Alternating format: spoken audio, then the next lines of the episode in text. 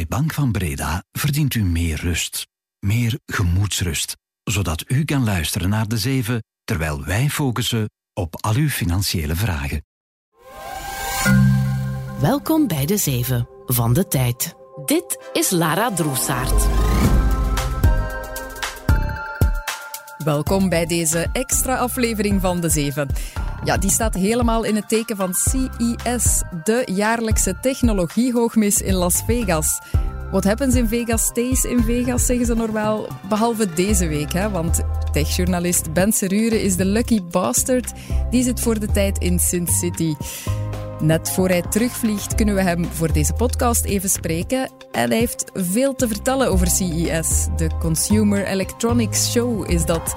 Dat de beurs een hoog showgehalte heeft, mag duidelijk zijn. Denk aan vliegende auto's, drones die kunnen voetballen, robots die massages geven. Je kan het zo gek niet bedenken. Maar voor veel bedrijven is het ook dé plek om partners te zoeken. Benieuwd welke innovaties er de komende jaren op ons afkomen en welke Belgische bedrijven daar dan een rol in spelen, dan moet je nu zeker blijven luisteren. Ja, niet fysiek in de studio deze keer. Maar aan de andere kant van de oceaan heb ik uh, Ben te pakken gekregen. Hallo, dag Ben. Dag Lara. Ja, ik heb uh, je via sociale media wat kunnen volgen deze week. Ik heb je op een massagetafel zien liggen. Dat moet je misschien eerst toch even uitleggen. Ja, ik heb uh, gisteren mijn ochtend afgetrapt met een afspraak bij een Franse start-up die een robotische arm heeft ontwikkeld die een uh, ja, echt heel goede massages geeft. Ik moet het, uh, ik moet het eerlijk zeggen. Dus Oké, cool. Ja, voor jou als techjournalist, eh, die beurs CES, is dat een beetje als Disneyland voor een klein kind? Of, uh... ja, ja de, het kind in een snoepwinkelgevoel is reëel. ik loop hier rond en geef mijn ogen de kost. Oké, misschien om te beginnen wel eerst nog even kaderen. Wat is CES precies? CES is de grootste uh, tech- en gadgetbeurs ter wereld. Uh, er staan hier ongeveer 4000 bedrijven samen uh, op een gigantische beursvloer van ongeveer 250 voetbalvelden groot. en die komen hier ja, hun, hun ware showcase. Niet alleen om aan de pers en aan consumenten te tonen, maar ook om bijvoorbeeld partners te vinden, of distributeurs of financiers. Uh, ja, dus het is zowel een, een, beurs om te tonen aan de wereld wat er allemaal aankomt, als een, echt een handelsbeurs om zaken te doen. Ja, heel de tech-industrie van over de hele wereld is hier verzameld. Ja, de place to be daar. Waarom al die bedrijven daar zijn, dat kunnen ze ook zelf uitleggen natuurlijk. Iemand waarmee je gesproken hebt is Roland Pelgrims. Dat is de CEO van het Antwerpse bedrijf Nobi. CES is natuurlijk echt het walhalla van technologie-innovatie. Alle distributeurs, resellers en, enzovoort ter wereld die op zoek zijn naar nieuwe oplossingen om naar hun markten uh, te brengen, komen die hier zoeken. Dus de eerste reden voor ons om hier te zijn is als we Nobi wereldwijd willen uitrollen en we willen daar partners voor zoeken, dan moeten wij hier komen staan en die partners die zullen ons wel vinden. En dat is ook heel goed aan het lukken, dus daar zijn we heel blij mee. Ja, Ben, als we eens terug gaan kijken naar de grote trends, doorbraken die je deze week hebt gezien. Ja, artificiële intelligentie, daar kunnen we waarschijnlijk niet omheen. Uh, nee, nee. Uh, AI uh, was echt heel aanwezig op het irritante af. op voorhand krijg je dan ook heel veel mails van bedrijven die hun presentaties willen doen aan de pers. en ik denk dat AI in elke van die mails stond. Uh, wat dat normaal is natuurlijk, want AI was een beetje de hype van vorig jaar. Uh, met denk aan de doorbraak van uh, ChatGPT uiteraard. Vorig jaar was uh, CES daarvoor iets te vroeg. maar nu zie je dus dat die, die hype volop is aangekomen in de consumentenelektronica. In welke producten of, of um, kan je daar wat voorbeelden van geven? Ja, dat is echt, dat, gaat super breed. De week trapte hier af met autobouwers die aankondigden dat ze uh, generatieve AI uh, in hun auto's gingen inbouwen. En dan denkte van, ja, waarom heeft een auto in godsnaam een chatbot nodig? Maar um, ja, dat, dat steken ze dan in de voice control van die auto's. Uh, waardoor dat je uh, op een meer natuurlijke manier met je auto kan gaan converseren. Hè? Dus als je nu zegt van ja, bel persoon uh, A of navigeer naar die persoon of naar die plek of naar die winkel, kan je nu bijvoorbeeld zeggen, ah, ik ben mijn oplader van mijn telefoon vergeten, kan je mij sturen naar een plek waar iedereen kan kopen. En dan begrijpt die AI wat een, een oplader is, in welke soort winkels je die dan kan kopen. Andere voorbeelden zijn, je hebt nu bijvoorbeeld beeldherkenning in dingen als stofzuigers of grasmaaiers, waardoor dat bijvoorbeeld zo'n stofzuiger het verschil gaat kunnen uh, herkennen tussen een stukje vuil dat op je grond ligt of een Lego-blokje. Er zijn hier letterlijk tientallen nieuwe ovens gepresenteerd die met sensortechnologie herkennen welk eten dat je erin steekt en daar hun, hun temperatuur aan aanpassen. ja, ik zeg het, het is uh, een en al AI. Ja, alomtegenwoordig als je AI wat moe begint te worden, moest je daar niet zijn deze week. Want er is ook soms misschien wel kritiek of, of bedenkingen daarbij. Slaat de slinger door, denk je? Ja, AI is gewoon een beetje een containerbegrip waar heel veel onder valt. En dus je hebt die nieuwe generatie generatieve AI, hè, dus de technologie uh, die zelf uh, teksten en beelden kan genereren, bijvoorbeeld. Maar vroeger had je ook al uh, deep learning, machine learning, uh, algoritmes die uh, heel nuttige dingen konden doen. Maar die zaten vroeger gewoon meer onder de motorkap van technologie en daar werd minder mee uitgepakt. En door die hype in generatieve AI um, is nu iedereen die met een algoritme werkt, een beetje wakker geschoten en gezegd van oké, we moeten dat meer gaan uitspelen in onze marketing.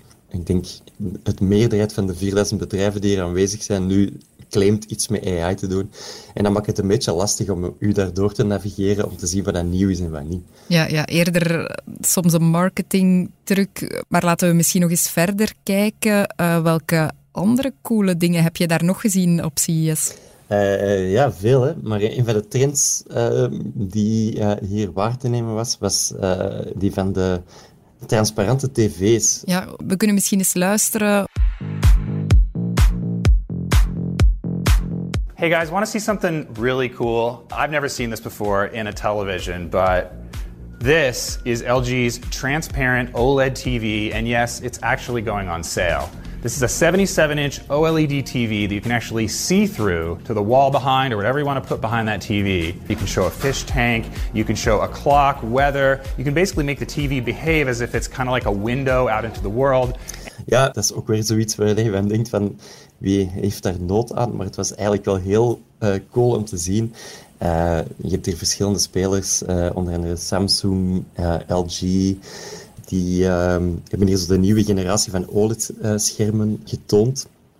En dat zijn dus echt ja, super heldere, doorschijnende schermen die bij wijze van spreken ramen zouden kunnen zijn. Maar waar dat je dus wel fantastische, heldere beelden op kan toveren. Uh, die zijn nog niet op de markt, uh, maar dat is het toffe aan CES, dat je dat hier al aan het werk kan zien. Dat zijn dingen die nog niet meteen voor de retailmarkt bedoeld zijn, uh, die dus nog niet volgend jaar in jouw en mijn living zullen hangen. maar wat ze nu aan denken is commerciële toepassingen. bijvoorbeeld dat je door die schermen naar een voetbalmatch kijkt, vanuit een loge bijvoorbeeld. Dus dan heb je de echte wereld, maar dan kunnen ze op die schermen eigenlijk extra informatie over uh, bijvoorbeeld het team of over uh, bepaalde uh, beslissingen van de scheidsrechter toveren. Dus dat soort toestanden is waar ze aan denken in de eerste plaats. En ik denk dat dat nog niet heel snel in, de huiskamer gaat belanden maar ik kan mij dat wel voorstellen dat dat op termijn in je living hangt. Want als je nu aan je tv denkt, ja, dat is eigenlijk een heel lelijk ding. Uh, dat heel dominant is in je, uh, je huiskamer. Maar dus als dat volledig doorschijnend wordt, uh, is dat ja, eigenlijk de, de next level daarin. Hè? Want ja, dan mm -hmm. zie je gewoon je tv niet meer. Oké. Okay. Als we eens verder gaan kijken, dan moeten we het zeker ook hier nog eens over hebben. The metaverse. The metaverse. The metaverse. Let's talk about metaverse. By now, you've probably heard of the metaverse. From now on, we're going to be metaverse first not Facebook first. And many are betting big that it could change the face of how we interact. We have to say it's pretty amazing. The metaverse might still be a little confusing. What is the metaverse? Ja, de metaverse, een soort digitale wereld. Daar werd in het verleden enorm veel van verwacht, maar dan is de hype wel wat gaan liggen. Of zien bedrijven daar toch nog toekomst in, Ben? Uh, ja, uh, dat heb ik hier kunnen vaststellen. Ik, ik was zelf zo in het kamp van de sceptici. ik dacht dat de, de hype een beetje dood en begraven was. Ja. Maar, maar hier, als je hier rondloopt, dan merk je dat er toch echt nog wel heel veel in gebeurt. Alleen is het een beetje de, de post-hype metaverse geworden. Er was hier een panel over de toekomst van, van al wat die technologie brengt. En daar werd niet meer over de metaverse gesproken. Ze gebruikten zelfs de M-word um, om het niet daarover te moeten hebben. Beetje Voldemort. ja, voilà. the technology who must not be named de term die ze eigenlijk nu gebruiken is spatial computing. Uh, en dat gaat heel breed. Bijvoorbeeld uh, augmented reality brillen die uh, dingen toevoegen aan, aan de echte wereld, tot virtual reality, gaming. Wat je daarin ziet is dat, dat de, vooral de Aziatische bedrijven daar, daar nog heel mee bezig zijn. Het is heel duidelijk dat bijvoorbeeld in landen als Korea of Japan die virtuele werelden heel hard gebruikt worden nog. Uh, en ze blijven daar ook echt zwaar in investeren. En dan is de vraag natuurlijk, uh, gaat dat overwaaien naar hier? Ja, is daar bij ons een publiek voor, denk je? Er zijn toch een aantal bedrijven die daarop gokken. Um, uh, er is hier bijvoorbeeld het, het Zuid-Koreaanse techbedrijf Caliverse, die een deal hebben gesloten met Tomorrowland om virtuele festivals te gaan ontwikkelen. en ja, zij doen het al in Zuid-Korea met de K-pop-hype. Uh, door bijvoorbeeld concerten te organiseren daar, waar dat dus mensen ook virtueel bij aanwezig kunnen zijn. Maar zij gokken er dus op dat uh, door met Tomorrowland in zee te gaan, dat ze ook een westers publiek te gaan, uh, kunnen gaan bereiken. je kon hier wel vaststellen dat er nog steeds in geïnvesteerd wordt en dat er heel veel bedrijven nog zijn die daarmee bezig zijn. Mhm. En zo'n digitale Tomorrowland, is dat dan al voor komende zomer? Uh, nee, nee. De termijn die uh, een van de mensen uh, op de boot van Caliverse uitspreekt tegen mij is een termijn van drie jaar. maar het zou even goed kunnen dat dat nog langer duurt. Dus we zullen moeten zien wanneer en in welke vorm het, het op ons afkomt. Maar, mm -hmm. maar dat er iets gaat komen, dat is wel, wel duidelijk. Oké. We hebben het nu over Tomorrowland, uh, in het begin ook al over het Antwerpse bedrijf Nobi. Zijn de Belgen daar eigenlijk goed vertegenwoordigd op CES? Uh, goed vertegenwoordigd is uh, misschien veel gezegd. België heeft een redelijk kleine delegatie hier. dat heeft er ook mee te maken dat het allesbehalve eenvoudig is om vanuit België een hardwarebedrijf op te starten. je zit natuurlijk met een heel kleine thuismarkt. Ik denk dat er in totaal uh, een twintigtal Belgische bedrijven aanwezig zijn. Okay. Moonbird is een, uh, een slimme stressbal. Uh, ja, zo omschrijven ze het zelf. Dat is eigenlijk een toesteltje dat je in je hand houdt en dat uitzet en krimpt op de maat van ademhalingsoefeningen. Dus ze hebben er een, een, beetje een missie van gemaakt om mensen met slaapproblemen of angststoornissen te helpen kalmeren. Mm -hmm. Uh, een ander voorbeeld uh, waar ik aan denk is Custo. Dat is een Gens bedrijf en die hebben een slimme brievenbus voor pakjes gemaakt. Handig. Um, ja, dat is absoluut handig. Uh, ik denk dat we het allemaal wel kennen. een pakje dat bij willekeurige buren belandt of op een of ander afhaalpunt, maar je niet thuis bent. Ja. Um, maar uh, als het aan hen ligt, is dat dus verleden tijd. Die brievenbus bevat een sensor die de, de barcode scant. En er zit een simkaart in die connectie dan maakt met het internet en kan controleren van ja, is dit pakje nu uh, verwacht, uh, heeft toegang tot de track-and-trace informatie. En als dat met elkaar linkt, dan gaat na een seconde of twee die bus open en dan kan de, de leverancier dat pakje gewoon in die bus steken. Dus zij ehm, zijn klaar voor de, de e-commerce economie. Oké. Vandaag, 12 januari, is daar de laatste dag op CES. Als je er zelf op terugkijkt, Ben, wat zijn de gekste dingen die je hebt gezien? Ja, ik heb ze niet in actie kunnen zien, jammer genoeg, omdat de regulering dat nog niet toelaat. Maar uh, wat je hier bijvoorbeeld ziet, is de vliegende auto's die worden geprepareerd. Uh, ik heb een Chinese bedrijf Xpeng gezien, die een concept car uh, hebben uitgewerkt uh, die moet kunnen vliegen.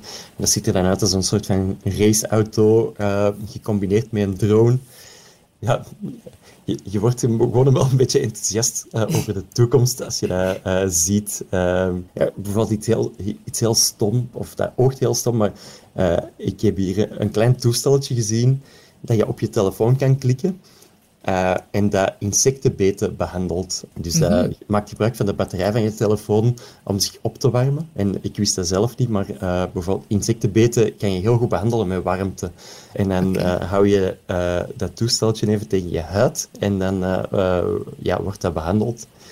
Uh, je, kan het, je kan het zo gek niet bedenken of het is hier. Die, die ja. robots, allerhande, daar, daar kan ik ook heel enthousiast over worden. Ehm, bijvoorbeeld Samsung weer al en LG weer al, die hebben hier robots gepresenteerd die een soort van combinatie van gezelschap in huis, maar ook huishoudhulp kunnen worden. Die kunnen je, je toestellen thuis bedienen. Je kan die van op afstand vragen om het licht uit te doen dat je vergeten bent.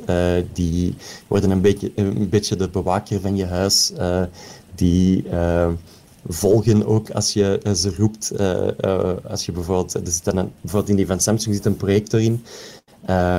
als je dan zegt van ja, kom, we gaan even naar het bureau, want ik heb een videocall en projecteer dat op die muur, dan doet dat ding dat gewoon. ja, het is, het is allemaal heel fijn om hier in actie te kunnen zien. Ja, ja, ja. Doet ons allemaal dromen. Maar ja, daarmee hebben we de belangrijkste highlights wel wat gehad. Um, en dan ga jij nu terugvliegen of eerst nog een gokje gaan wagen voor je terugvliegt? Uh, nee, ik ben, ik ben zelf niet zo'n gokker, maar ik ga dan straks uh, terugvliegen uh, naar huis, terug naar de realiteit. Ja, back to reality. goede terugvlucht en bedankt om tijd te maken, Ben. Ja, ja, gedaan. Ja, alle artikels die Ben geschreven heeft over CES vind je trouwens terug op tijd.be of in onze app. En ja, bedankt om te luisteren naar deze extra aflevering van De Zeven. Tot de volgende. Dit was De Zeven met Lara Droesaert. Productie door Bert Rijmen van op de redactie van De Tijd. Bedankt om te luisteren. Maandag zijn we er weer. Fijn weekend. U verdient meer tact. U verdient meer contact. U verdient meer oogcontact met uw financiële partner, die ook oog heeft voor uw financiële situatie. Ook u verdient meer Bank van Breda. Professioneel en privé. Bank van Breda. Enkel voor ondernemers en vrije beroepen.